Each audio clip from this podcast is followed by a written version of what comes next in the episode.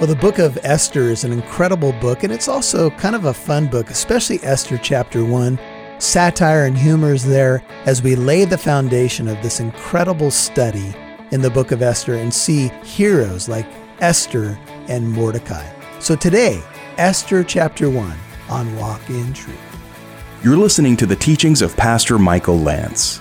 It's our goal to build up believers and reach out with God's truth to all people. Now, here's Pastor Michael. So the king may have been sipping on wine for a week, seven day party, right? And finally, he's there with his buddy and the buddies, and the implication is he's with his leaders. This is kind of the smaller party now. The queen's been having her own thing, and he says, "Hey, I got an idea. You seven eunuchs, come over here. Go get the queen. Tell her to look pretty and put on her royal crown." Some of the rabbis believed that he was calling her to come to them scantily dressed, if the rabbis even said, if nothing at all. That's reading more into it. But there is evidence that what he was asking for was basically for her to come in to be his trophy wife, to be another possession among all the glory that he had been displaying for six months plus seven days. Now he wanted to bring in his trophy wife and say, hey, hey, guys, they've all got wine in them. Take a look at this lady that I've got. And we all know that too much alcohol and decisions that people make are typically a bad combination. Do you know that there's evidence in literature that actually the Persians would make policy while drinking, sometimes to excess? They would make state and empire policy tipping back some drinks. And some of us may be shocked, but you know, I, I wouldn't be surprised if some policy in our own country has been made in that same context. Some believe that the uh, seven were called here to bring the queen in her royal litter, to literally carry her into the room. We don't know for sure, but the emphasis is on her beauty. He wants to display her beauty before everyone. And what did Queen Vashti do? She refused. How many of you have seen the VeggieTales version of the book of Esther? In the, that version, she refused to make the king a sandwich. That's how. I want a bologna sandwich and I want it now. Now! All right, you're out of here. In the real story, Whatever she, he was asking of her to pull her away from her friends, to show her off before his drunken buddies, he said no. She said no. Now, to me, this tells me something about the character of this king and his, and I'm going to put this in quotes, his love for his wife. Because no man who loves his wife would ever ask this of her. So, does he love her? Or is this a power play? Or is he trying to impress his friends? You know, sometimes when we get uh, people who abuse alcohol, they do things that they wouldn't normally do. Don't know all the details, but she refuses to come to the king at his command, delivered by the eunuchs. Then the king became very angry. End of 12. His wrath burned within him. It was a crushing blow to his ego and his pride. Just a, a note that being merry with wine is mentioned a couple other places in the Bible. Uh, the references are Nabal's story in 1 Samuel 25 36 and Amnon in 2 Samuel 13 28. Let me just say, in both cases, it ends really, really bad. Now, I'm going to reiterate something that I think should be painfully obvious. Christians are instructed never to be intoxicated with alcohol. There is absolutely no excuse, I don't care what one you're going to try to bring. You are not to be drunk with wine. It's not just Ephesians 5:18 that says it. There's First Corinthians passages and other places that talk about drunkards and so forth, not inherit, inheriting the kingdom of heaven. You are not to be under the influence of alcohol.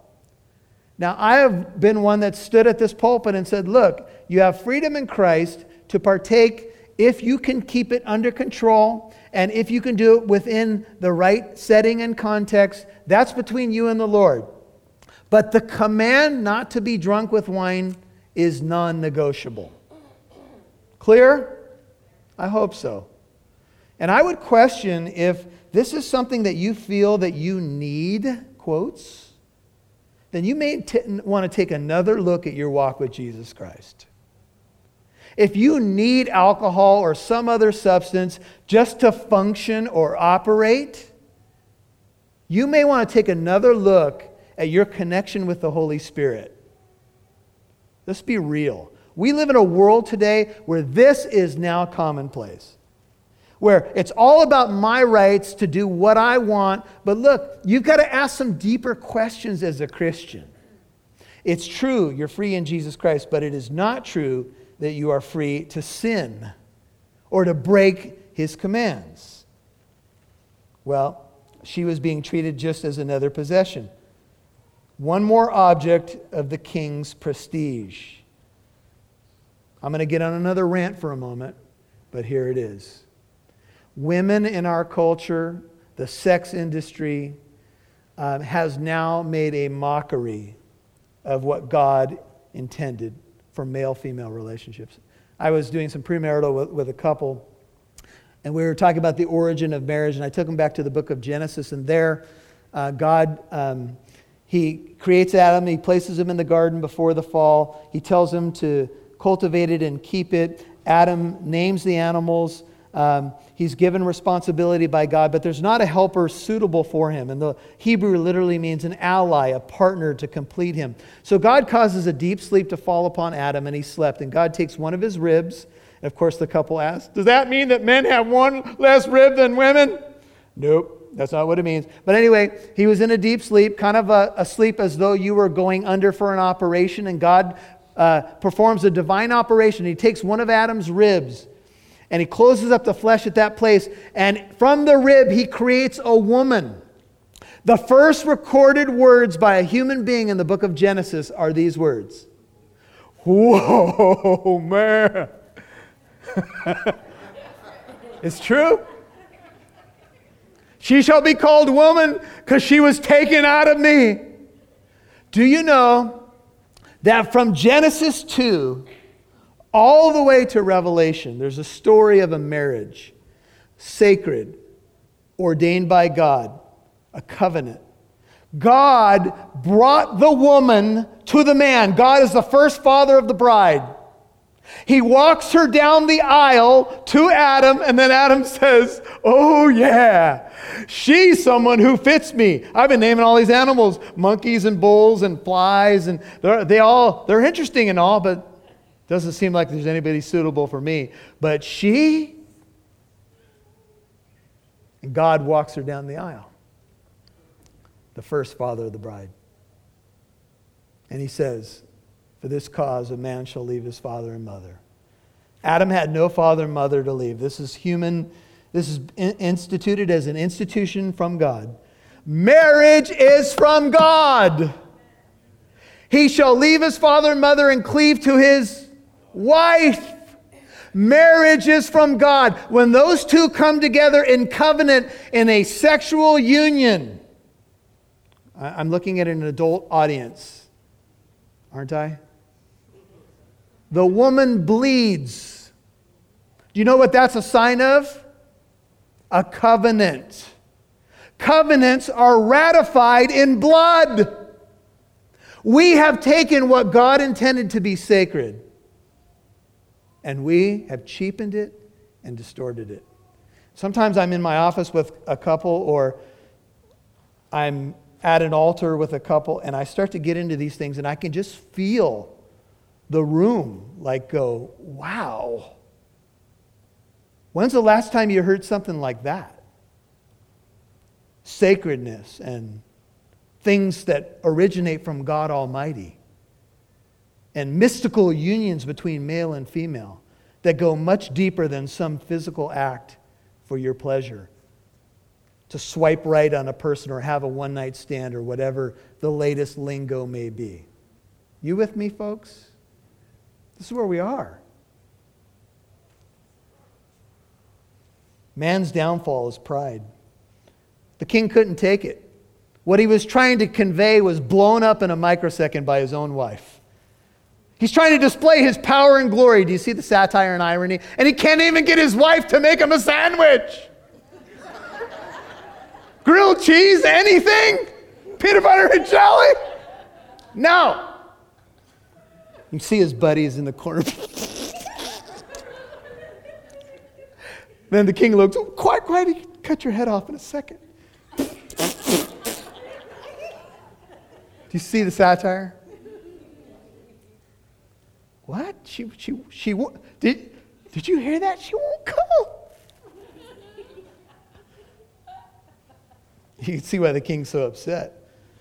So the king said to the wise men, you can see them, they almost bop into the room like the three stooges. what do you want, king? Well, the wise men who understood the times, that's actually possibly a astrological term like divination, reading the stars, etc uh, who understood the times, for it was the custom of the king, so to speak, before all who knew the law and justice. So he calls in the experts, the ones who were close to him. There's the names of those guys right there, ending with a dude named Memucan. That's one of my favorite new names. Memucan. What's up, Mamuk? These were the seven princes of Persia and Media who had access to the king's presence and sat in the in the first place in the kingdom. According to the law, here's the question What is to be done to Queen Vashti because she did not. You'll hear more from Pastor Michael in a moment. But first, we understand that time can really get away from you. The day to day hustle can sometimes leave little time for the more important things in life, like Bible study. Remember that Pastor Michael's teachings can be heard at any time, day or night, on walkintruth.com. You don't have to worry that you have to get out of the car right now, because today's teaching is already online ready for you to listen when it's most convenient for you. Visit walkintruth.com today to hear all the teachings of Pastor Michael Lance. That's walkintruth.com. Now back to Pastor Michael Lance right here on Walk in Truth. So he calls in the experts, the ones who were close to him. There's the names of those guys right there, ending with a dude named Memucan. That's one of my favorite new names. Memucan. What's up, Mamuk? These were the seven princes of Persia and Media who had access to the king's presence and sat in the, in the first place in the kingdom. According to the law, here's the question What is to be done to Queen Vashti because she did not obey the command of King Ahasuerus delivered by the eunuchs? What should we do now? Somebody pulls out a rule book. Can you imagine this? Hold on. Uh, I think it's under page 77 under uh, Article 3C. If the queen refuses to make the king a bologna sandwich, the possible options for said king are what? I don't think there was any rule per se.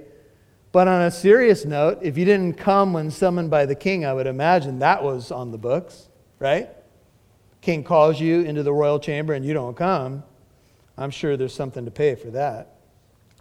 So here's the question. Now, get, get the irony. They've had a marital spat. okay, she, did, she didn't want to come. But he's made it into a federal case now. They're getting law books out and everything. How many of you have had a marital spat that you turned into a federal case. Oh, every hand in the room should be up for those of you who are married. Have you ever come to the end of an argument with your spouse and said, and by the way, how did we get here? you both go, wasn't it about the peanut butter? You ate the last piece of the potato bread, didn't you? I had that muffin hidden. I haven't wrote my name on it. What is it? What do you? What is it? The end of the empire? Federal case? Let's get the law books out.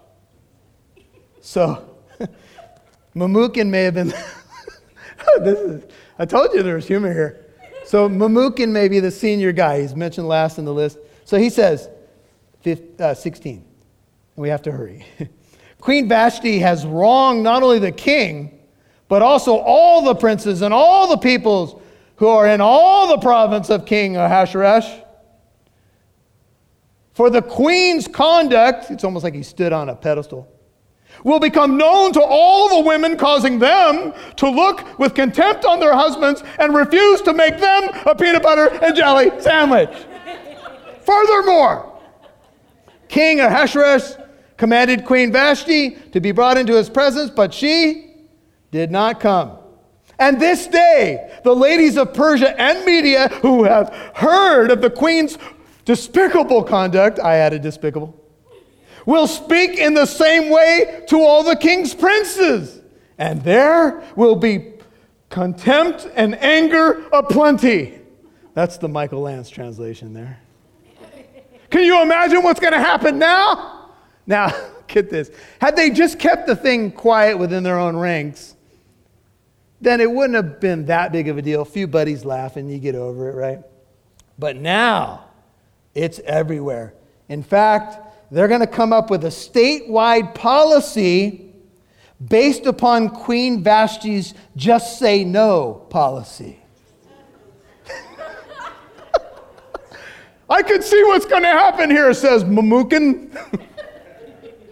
They're going to start printing bumper stickers. Just say no. Just, Vashti did it. You can do it too. It'll be a whole women's lib movement.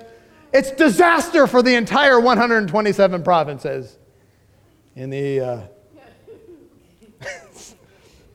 can you see some of the advisors with their nightcaps on? Hmm. yeah. Yeah, Memucan. Yeah. Yeah, Mamuk. This is a great idea.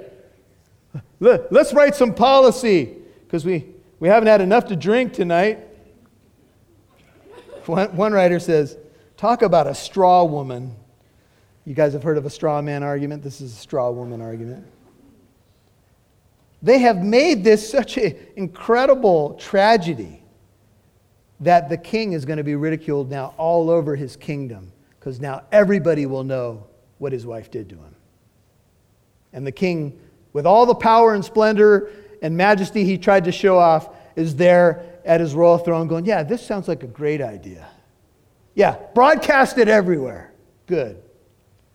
If it pleases the king, let a royal edict be issued by him, and let it be written in the laws of the Persia and Media so that it cannot be repealed. That Vashti should come no more into the presence of the king, of King Ahasuerus, and let the king give her a royal position to uh, give her royal position to another who is more worthy than she. She's out of here. She's got to go. Jewish tradition says that she was not only deposed, but executed. And when the king's edict 20, which he uh, shall make is heard throughout all his kingdom, the great advisors continue. Great as it is, then all women will give honor, NIV, respect their husbands, great and small. As soon as this letter is dropped off by the United Persian Parcel Service overnight and arrives on the doorstep, and couples open it together and read the king's edict. From now on, all women shall respect their husbands. That should do it, right?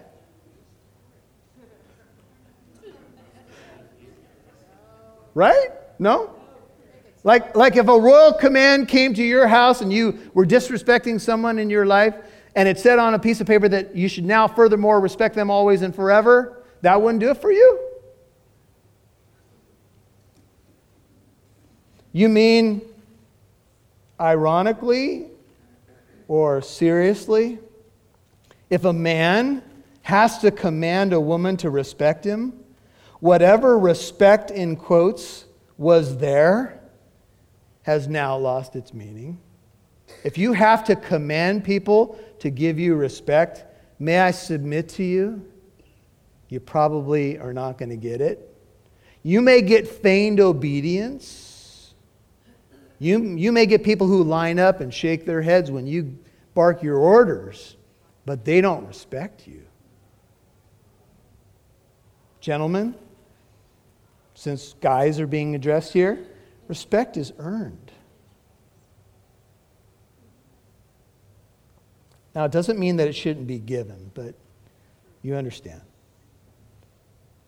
And so, this word, please the king. yeah, this is a great idea. Let's get it out there overnight. The princes, the king did as Memucan proposed. And so he sent letters to all the king's provinces, because this was urgent. To each province according to its script. There was many, it was a multilingual kingdom with all these nations that had been conquered. And to every people according to their language. That every man should be the master in his own house and the one who speaks in the language of his own people. So here's, the, here's what came out of the banquet. All right, well, we, we got a lot done today, don't you think? Yeah, it was a good day. Yeah, she, that taught her a lesson, right? Probably. See, everything they did backfired on them. It would seem, as we wrap up, and Shane, I'm going to invite you to come up, that the entire resources of an empire went to sending, setting FedEx overnight to something that would never work. They would have been better off having just buried this. And we often would be as well. Some things we just need to say uh, love covers a multitude. You see, here's an application for us. I'm going to read some of my notes, and I'm just going to ask you to just meditate on this. The world that seems so extravagant, powerful, and prestigious is made up of hollow, lost, prideful, and often unwise people. And that's the leaders. We have to laugh, but we also have to hope. You see, a supreme, all wise power does exist. When Jesus came, he didn't show up, show off. He wasn't born in a palace, but in a stable. His call to follow is not compelled but it is a call to follow that which is truly rich, full, lasting, transcendent. Are you trying to find your meaning back in Persia? In the parties, the parades, the fashion, the excess, the drunkenness? It's easy to get enamored by the glitz and glamour. The homes, the money, it could seem so attractive, but for most of the folks that we see, that's all they've got. You see, true value lies in a completely different empire or kingdom. You might be asking, where is God in this chapter? He's there, working, hidden but real, alive, divine providence. One queen leaves so that God's queen can come. God uses very normal human circumstances. As I mentioned earlier, the people might hear the news and say, Who cares? But Queen Esther is coming. And finally, a messianic banquet is coming. The theme of a messianic banquet provides another point of comparison and contrast with these two kingdoms.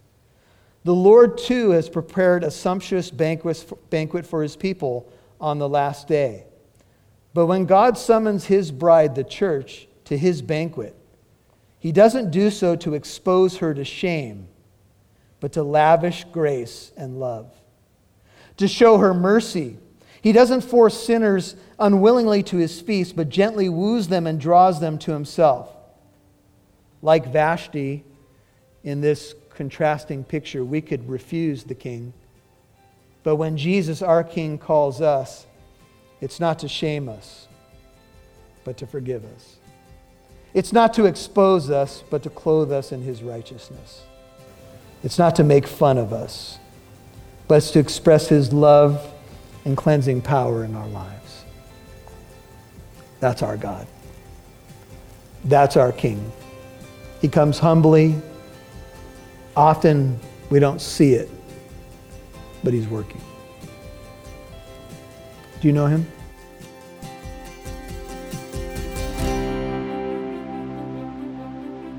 Indeed, God is working in this wonderful story of Esther. Even though his name's not mentioned once in the book, he is there. He is here working in your life and working in mine. Well, there's so much more to come in this new series in Esther, and I'm very excited to share it with you. The Lord has something to teach us all from this great story. Be sure to tune in tomorrow to hear a message from chapter 2 of the book of Esther God's Queen is Crowned. Well, if you're already as excited as I am about this new teaching series on Walk in Truth, please know that we would love to get the entire set into your hands. Esther, for such a time as this. When you give a financial gift of $30 or more, we'll send you a flash drive of the series as a thank you. Visit walkintruth.com to donate today. You can also find the mailing address from there. Click the donate button at the top right hand corner of walkintruth.com. So glad you're along with the journey in the book of Esther. Tell a friend about what you're hearing, and we will talk to you tomorrow. Until then, God bless you. Thanks for listening to Walk in Truth encouraging you to reach out with God's truth to all people.